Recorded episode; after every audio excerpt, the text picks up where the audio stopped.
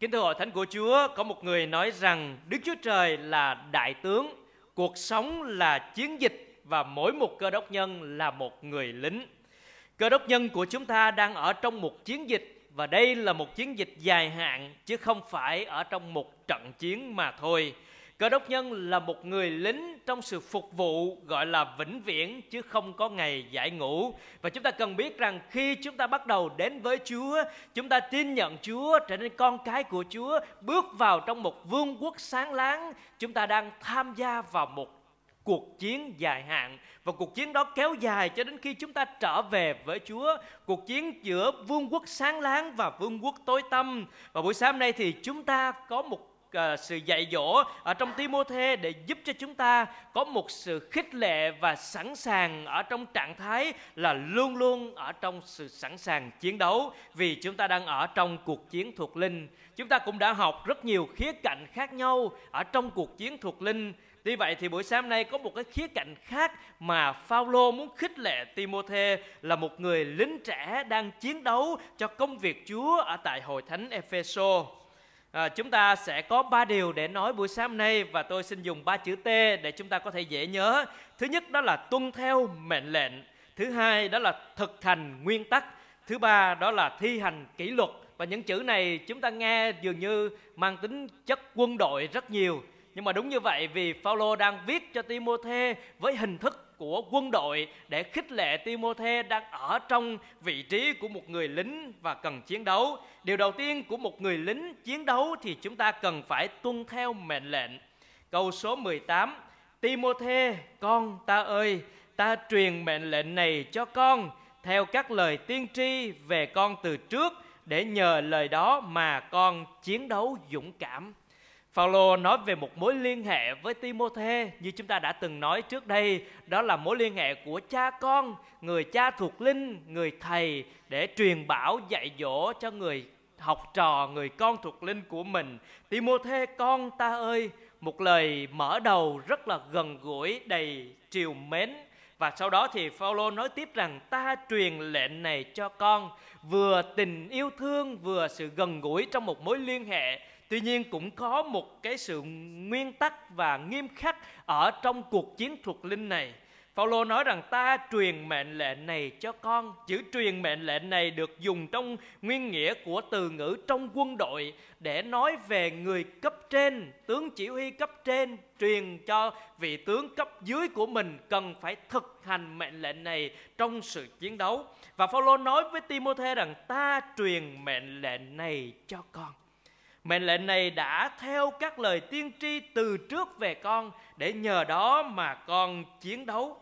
Ở đây không phải là Phaolô đưa ra một lời gợi ý cho Timôthê, cũng không phải là một lời khuyên dạy hay đề nghị Timôthê mà chính xác đó là một mệnh lệnh. Một mệnh lệnh mà người lính cần phải tuân theo. À, trong ý nghĩa của quân đội thì kỷ luật là sức mạnh của quân đội phục tùng mệnh lệnh cấp trên là tôn chỉ của người lính. Cho nên Phaolô dùng hình ảnh đó để nói với Timôthê, người học trò, người con yêu dấu của mình, ta truyền cho con một mệnh lệnh. Vì con là một người lính đang ở chiến trường thuộc linh để chiến đấu. Và ông nói tiếp rằng, mệnh lệnh này theo các lời tiên tri về con từ trước. Ở trong bối cảnh của hội thánh đầu tiên thì có rất nhiều người được Chúa thôi thúc và ban cho họ ơn nói tiên tri nói về những gì Chúa ngài ban cho cuộc đời của một người nào đó, về chức vụ của một người nào đó, là những lời nói tri thức, là những lời nói được báo trước cho một ai đó và đối với Timôthê thì có nhiều lời tiên tri đã nói về Timôthê trước khi Timôthê bắt đầu chức vụ. Và nói về Timôthê có thể là ông sẽ ở tại Epheso hoặc là ông phải đương đầu với những sự khó khăn, thách thức trong chức vụ của Timôthê.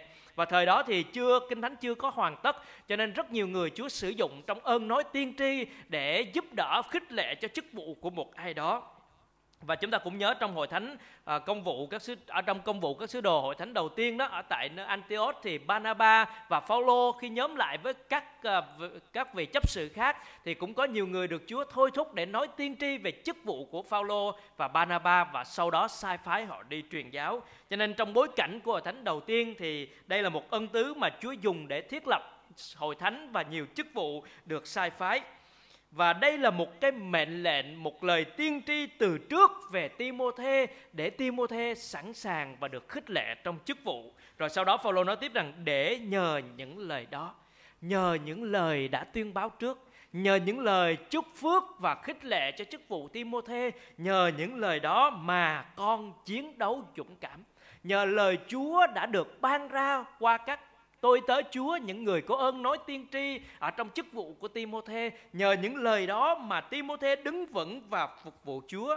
Và ngày hôm nay nói về khía cạnh này, đó chính là sự kêu gọi của Chúa dành cho mỗi đời sống của chúng ta. Nhờ những lời Chúa đã được ghi chép lại trong kinh thánh, nhờ những lời Chúa được rao giảng ra, nhờ những lời Chúa, lời hứa của Chúa trong mỗi cuộc đời cá nhân của chúng ta. Nương nhờ nơi những lời đó để chúng ta chiến đấu dũng cảm cái từ ngữ chiến đấu dũng cảm ở đây có nghĩa là chiến đấu tốt lành và chiến đấu để chiến thắng. Ở trong nguyên nghĩa đây có nghĩa là chiến đấu và chiến thắng, không phải là chỉ tham gia một cuộc chiến mà không biết trước kết quả như thế nào. Nhưng Phaolô đang nói về một cuộc chiến và kết quả chắc chắn mà Timôthê sẽ đến được, đó là sự chiến thắng.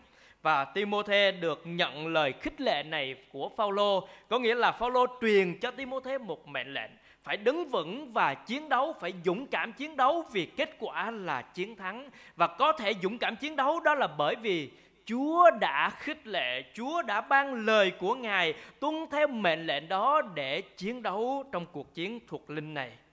Và đối với chúng ta ngày hôm nay, tuân theo mệnh lệnh đó chính là theo sự dạy dỗ của lời Chúa. Mỗi một người đang bước vào trong sự kêu gọi trở nên con của Chúa, trở nên ánh sáng cho Chúa, trở nên người tham dự trong một cuộc chiến thuộc linh để chiến đấu với tất cả những thế lực bờ tối, để chiến đấu với những sự cám dỗ trong đời sống của mình. Và chúng ta cần tuân theo mệnh lệnh, đó là bám lấy lời của Chúa với những sự kêu gọi dạy dỗ đặc để của Chúa cho cuộc đời của chúng ta. Hãy nắm giữ lời đó, hãy giữ lấy mệnh lệnh mà Chúa truyền truyền cho chúng ta qua lời của Ngài để chúng ta bước đi và dũng cảm chiến đấu, đánh trận tốt lành và có thể chiến thắng trong cuộc chiến. À, với Phaolô thì ông đã nói điều này ở trong khi ông viết Timôthê lần thứ hai, ông gửi cho học trò của mình thì ông nói rằng ta đã chiến đấu trong một trận chiến anh dũng, đã hoàn tất cuộc đua, đã giữ được đức tin và đó chính là điều mà chúng ta ao ước trong cuộc đời của mình. Mệnh lệnh Chúa truyền cho chúng ta đó là phải chiến đấu dũng cảm, chiến đấu anh dũng, chiến đấu tốt lành, chiến đấu để chiến thắng với mục đích đó là cuộc đời cá nhân của chúng ta đeo đuổi Chúa theo lời của Chúa và đi đến cuối cùng của cuộc đời của mình. Với những người đứng vững ở trong chức vụ, với những người được kêu gọi để làm mục vụ chức vụ thì chúng ta phải anh dũng để đứng trong chức vụ mà Chúa đã gọi, anh dũng để đứng trong chỗ mà Chúa đã đặt để dù biết bao nhiêu khó khăn thách thức xảy ra thì chúng ta phải tuân theo mệnh lệnh Chúa đã truyền cho mình mà chiến đấu. Mỗi chúng ta cũng đang làm ở trong một cuộc chiến lâu dài, là một người lính không có ngày giải ngũ. Vì vậy chúng ta phải dũng cảm để chiến đấu, đeo đuổi sự dạy dỗ của Chúa trong đời sống chúng ta. Điều thứ hai mà một người lính chiến đấu dũng cảm cần phải có đó là thực hành nguyên tắc. Thực hành nguyên tắc ở đây đó là sự hướng dẫn của Chúa. Phaolô không chỉ đưa ra một mệnh lệnh mà ông đưa ra lời hướng dẫn để có thể hoàn tất mệnh lệnh đó ở trong câu số 19 phần A. Giữ vững đức tin và lương tâm trong sáng.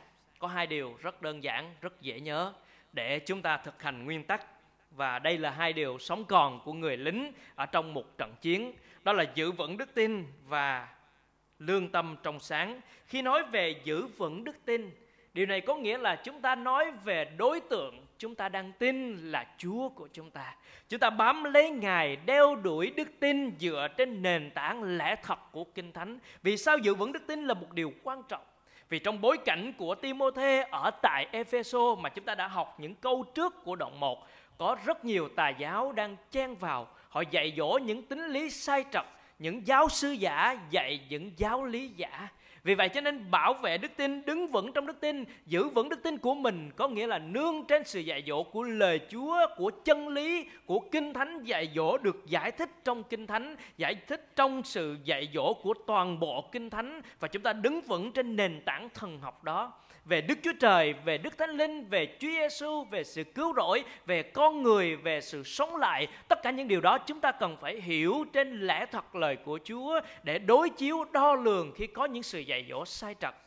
Giữ vững đức tin cũng có nghĩa là chúng ta để Chúa là chủ là cứu Chúa cuộc đời của mình trong khoảnh khắc chúng ta tin Chúa và kéo dài cả cuộc đời của chúng ta. Chúng ta chỉ có thể giữ vững đức tin khi chúng ta nhìn xem Chúa Giêsu của chúng ta mà thôi. Kinh Thánh nói rằng hãy nhìn xem Đức Chúa Giêsu đấng khởi nguyên và hoàn tất của đức tin là đấng vì niềm vui đặt trước mặt mình, vui chịu thập tự giá, khinh điều sỉ nhục và hiện nay đang ngồi bên phải ngai Đức Chúa Trời. Chúng ta cần giữ vững đức tin khi chúng ta nhìn xem Chúa Giêsu đấng đã khởi nguyên là đấng bắt đầu, đấng đã hoàn tất là đấng sẽ kết thúc hành trình đức tin của mình. Chúng ta nhìn xem Chúa để giữ vững đức tin. Giữ vững đức tin có nghĩa là chúng ta sẽ trải qua rất nhiều sự tấn công, rất nhiều sự chống đối, rất nhiều sự thử nghiệm trong hành trình theo Chúa của mình. Nhưng khi trải qua hết tất cả những điều đó, chúng ta vẫn đứng vững và tin cậy Chúa của chúng ta. Điều đó có nghĩa là không phải không có khó khăn.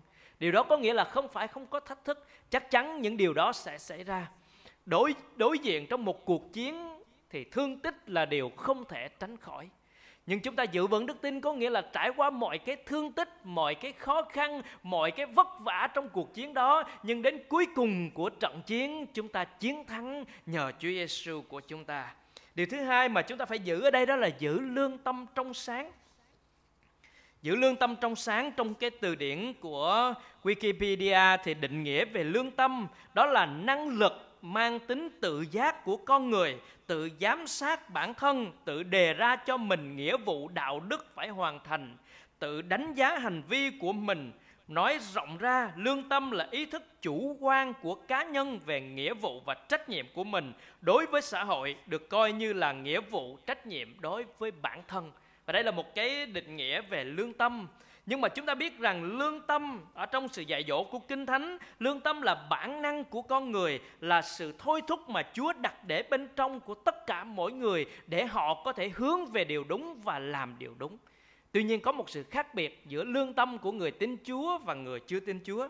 Người chưa tin Chúa thì có một lương tâm được đo lường, được sàng lọc trên những gì họ hiểu biết mà thôi và trên cuộc sống, trên môi trường họ trải qua, và lương tâm đó được đo lường trên sự tổng hòa của thời đại và của sự xã hội phát triển. Đến mức độ nào thì lương tâm họ đo lường trên cái mức độ của xã hội phát triển.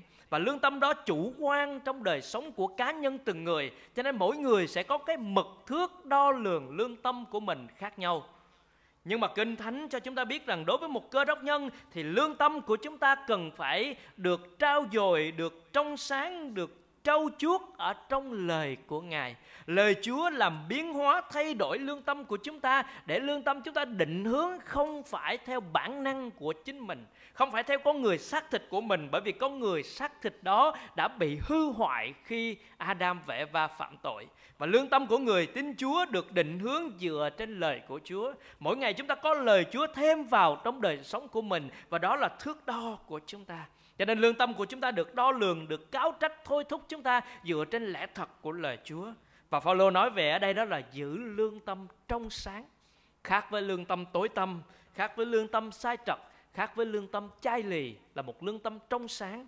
Lương tâm trong sáng giữ mình trong sự dạy dỗ của lời Chúa, giữ mình trong một nếp sống đẹp lòng Chúa. Ở đây cũng nói về động cơ của người học việc Chúa. Phaolô nói nhiều về lương tâm trong các thư tín của mình. Có những người chối bỏ lương tâm trong sáng, có những người chạy theo sự lợi ích của đời này, có những người vì lợi lộc để hầu việc Chúa và cuối cùng thì thất bại và không được gì cả cho nên đối với một người lính, chúng ta cần phải giữ trong nguyên tắc thực hành đó là đức tin của chúng ta và lương tâm trong sáng là sự đo lường mỗi một ngày của chúng ta động cơ chúng ta hầu việc Chúa và chúng ta ở trước mặt Chúa, chứ không phải ở trước mặt mọi người mà thôi.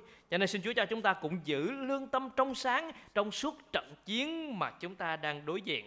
Phaolô thì nói về hai cụm từ này rất nhiều trong thư tín của ông ở trong Timothée cũng đã nói vài lần Nếu chúng ta còn nhớ ở trong đoạn một câu số 5 Nói về mục đích của việc răng bảo là tình yêu thương Đến từ tấm lòng trong sạch Lương tâm trong sáng và đức tin chân thành hay ông cũng nói trong đoạn 3 câu 9 à, ờ, phần phía sau đó thì nhưng phải giữ sự mầu nhiệm của đức tin và một lương tâm trong sáng Phaolô nhắc lại từ này rất nhiều lần trong các thư tín. Chúng ta phải giữ đức tin và giữ lương tâm trong sáng của mình để trong cuộc chiến này chúng ta có thể đi đến cuối cùng và đạt được chiến thắng. Cho nên xin Chúa giúp đỡ để chúng ta mỗi một cơ đốc nhân, mỗi một con cái Chúa ở trong cuộc chiến thuộc linh, chúng ta phải đeo bám lấy Chúa, nắm giữ Chúa và nhìn xem Chúa trong hành trình đức tin của mình và giữ lương tâm trong sáng, động cơ hầu việc Chúa của chúng ta và sự hướng dẫn của Chúa ở bên trong tấm lòng của chúng ta để chúng ta có thể chiến thắng trong cuộc chiến Điều thứ ba mà chúng ta sẽ nói với nhau, chữ T cuối cùng ở đây đó là thi hành kỷ luật. Câu số 19 phần B và câu 20. Có người vì đã chối bỏ lương tâm đó mà sụp đổ đức tin. Trong số họ có Himene và Alexander mà ta đã phó mặt cho Satan để họ học tập, đừng phạm thượng nữa. Ở đây là một khía cạnh khác nữa ở trong vòng hội thánh của Chúa mà Phaolô nhắc đến À, trong hội thánh chúng ta biết rằng rất nhiều sự dạy dỗ về tình yêu thương, về sự bao phủ, về sự giúp đỡ, về sự quan tâm nhau. Nhưng mà về trong một khía cạnh của cuộc chiến thì một trong những điều mà Phaolô đang nói đến ở đây đó chính là thi hành kỷ luật. Ở trong hội thánh Chúa cần có kỷ luật thuộc linh và có cái thẩm quyền của hội thánh địa phương mà Chúa đã đặt để giao phó. Ở đây Phaolô muốn nói với Timôthê rằng ta đã làm, ta đã phó mặt hai người ở đây đó là Himene và Alexander để phó mặt họ cho Satan. Trong cái từ ngữ của hội thánh đầu tiên, điều đó được nghĩa hiểu là dứt phép thông công. Người đó đã bị loại bỏ ra khỏi hội thánh địa phương và Phaolô đã làm điều đó và Timôthê phải giữ cái sự dũng cảm để thi hành kỷ luật đối với những thành viên sai trật mà đã khuyên bảo nhiều lần giống như mục đích của câu 5 đã nói mà không được thì phải loại bỏ người đó, phó mặc họ cho Satan khai trừ ra khỏi hội thánh để bảo vệ những người lính khác trong trận chiến. Ở đây cũng là điều mà chúng ta rất dễ thấy trong quân đội khi chiến tranh, chiến đấu với nhau trong một quân đội cần phải thi hành kỷ luật. Nếu có những thành viên vi phạm những nguyên tắc, phá vỡ những kỷ luật làm ảnh hưởng đến đội nhóm trong cuộc chiến thì thành viên đó cần phải chịu kỷ luật, thậm chí là phải bị giải trừ ra khỏi quân ngũ để đảm bảo sự an toàn, bảo vệ cho những người lính còn lại. Và trong khía cạnh đó thì Phaolô nói về một hội thánh trong một trận chiến và nếu có những đối tượng giảng dạy những cái sự dạy dỗ sai trật, sai lầm với tính lý và những giáo sư giả hoặc là có những người vấp ngã, vấp phạm, khuyên lơn nhiều lần vẫn không thay đổi thì người đó cần phải được thi hành kỷ luật để bảo vệ những tín hữu khác hay là những người lính khác trong cuộc chiến.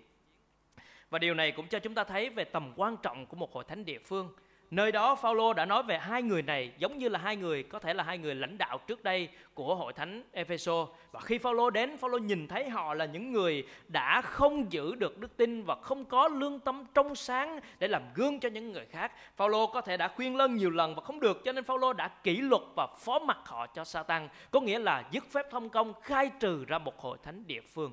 Điều này rất là nguyên tắc và nghiêm khắc và chúng ta thấy Phaolô thường làm điều đó trong các hội thánh.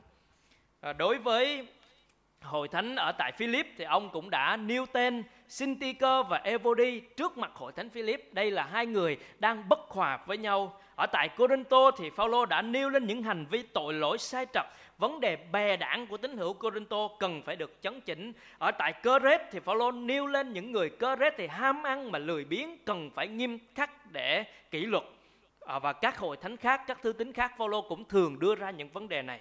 Và chúng ta nhìn nhận trong một cái khía cạnh của chiến đấu, chiến trường thì chúng ta thấy rằng kỷ luật là điều cần thiết. Cho nên hội thánh của Chúa chúng ta vẫn thi hành những kỷ luật tại một hội thánh địa phương có những thẩm quyền thuộc linh mà Chúa giao phó để những người vấp ngã, những người mà xem thường sự dạy dỗ của lời Chúa hoặc là làm ảnh hưởng đức tin của những người khác cần phải đối diện với những sự kỷ luật và chúng ta sẽ có nhiều cái hình thức khác nhau và nhiều phương cách khác nhau kỷ luật. Nhưng mà chúng ta biết rằng cái việc kỷ luật đó là để giúp cho chúng ta được lại anh em mình.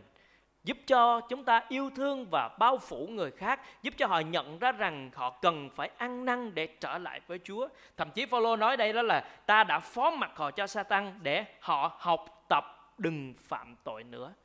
Chữ phó mặc cho Satan có nghĩa là không còn được bao phủ thuộc linh trong một hội thánh và người đó dễ dàng bị sự tấn công của ma quỷ trong nhiều phương diện và từ đó giúp cho người đó nhận ra rằng cái sự sai trật và mong đợi người đó có thể ăn năn trở lại với Chúa. Cho nên kết quả cuối cùng vẫn là mình có một sự mong đợi trong hội thánh khi thi hành kỷ luật với những mục ai đó khi họ vấp ngã, khi họ tái phạm nhiều lần, khi họ khước từ sự lắng nghe và răng bảo, đó là muốn họ ăn năn trở lại cho nên đó là điều một cái khía cạnh quan trọng mà Phaolô nhắc đến ở trong thư tín này cho nên xin Chúa cũng giúp đỡ cho chúng ta biết rằng chúng ta cũng cần phải kỷ luật đời sống thuộc linh của mình, giữ mình trong một cái gương mẫu và giữ mình trong sự giúp ích xây dựng cho những người khác để chúng ta phải kỷ luật đời sống mình để chiến thắng trong cuộc chiến này.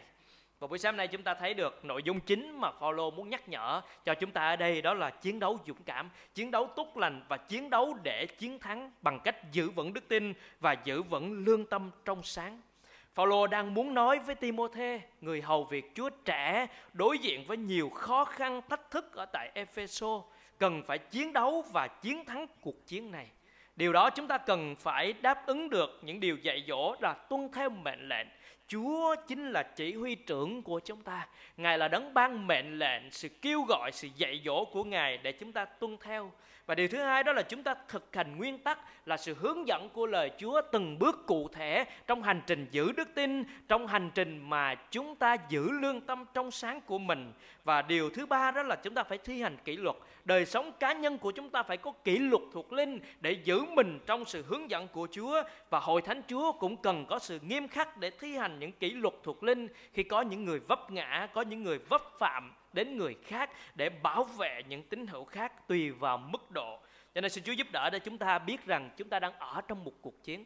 Và mục tiêu của cuộc chiến này không phải là thắng cũng được, thua cũng được. Nhưng mà Phaolô đang nói về chữ chiến đấu dũng cảm có nghĩa là chiến đấu tốt lành, chiến đấu và chiến thắng. Nhưng mà để chúng ta có thể chiến thắng được, chúng ta cần nhớ rằng Chúa Giêsu của chúng ta là vị tổng tư lệnh quân đội của chúng ta. Ngài là đấng đã chiến đấu và đã chiến thắng. Chúa Giêsu đã chiến thắng ở tại đồng vắng trong kỳ kiên ăn 40 ngày và sau đó Ngài chịu cám dỗ.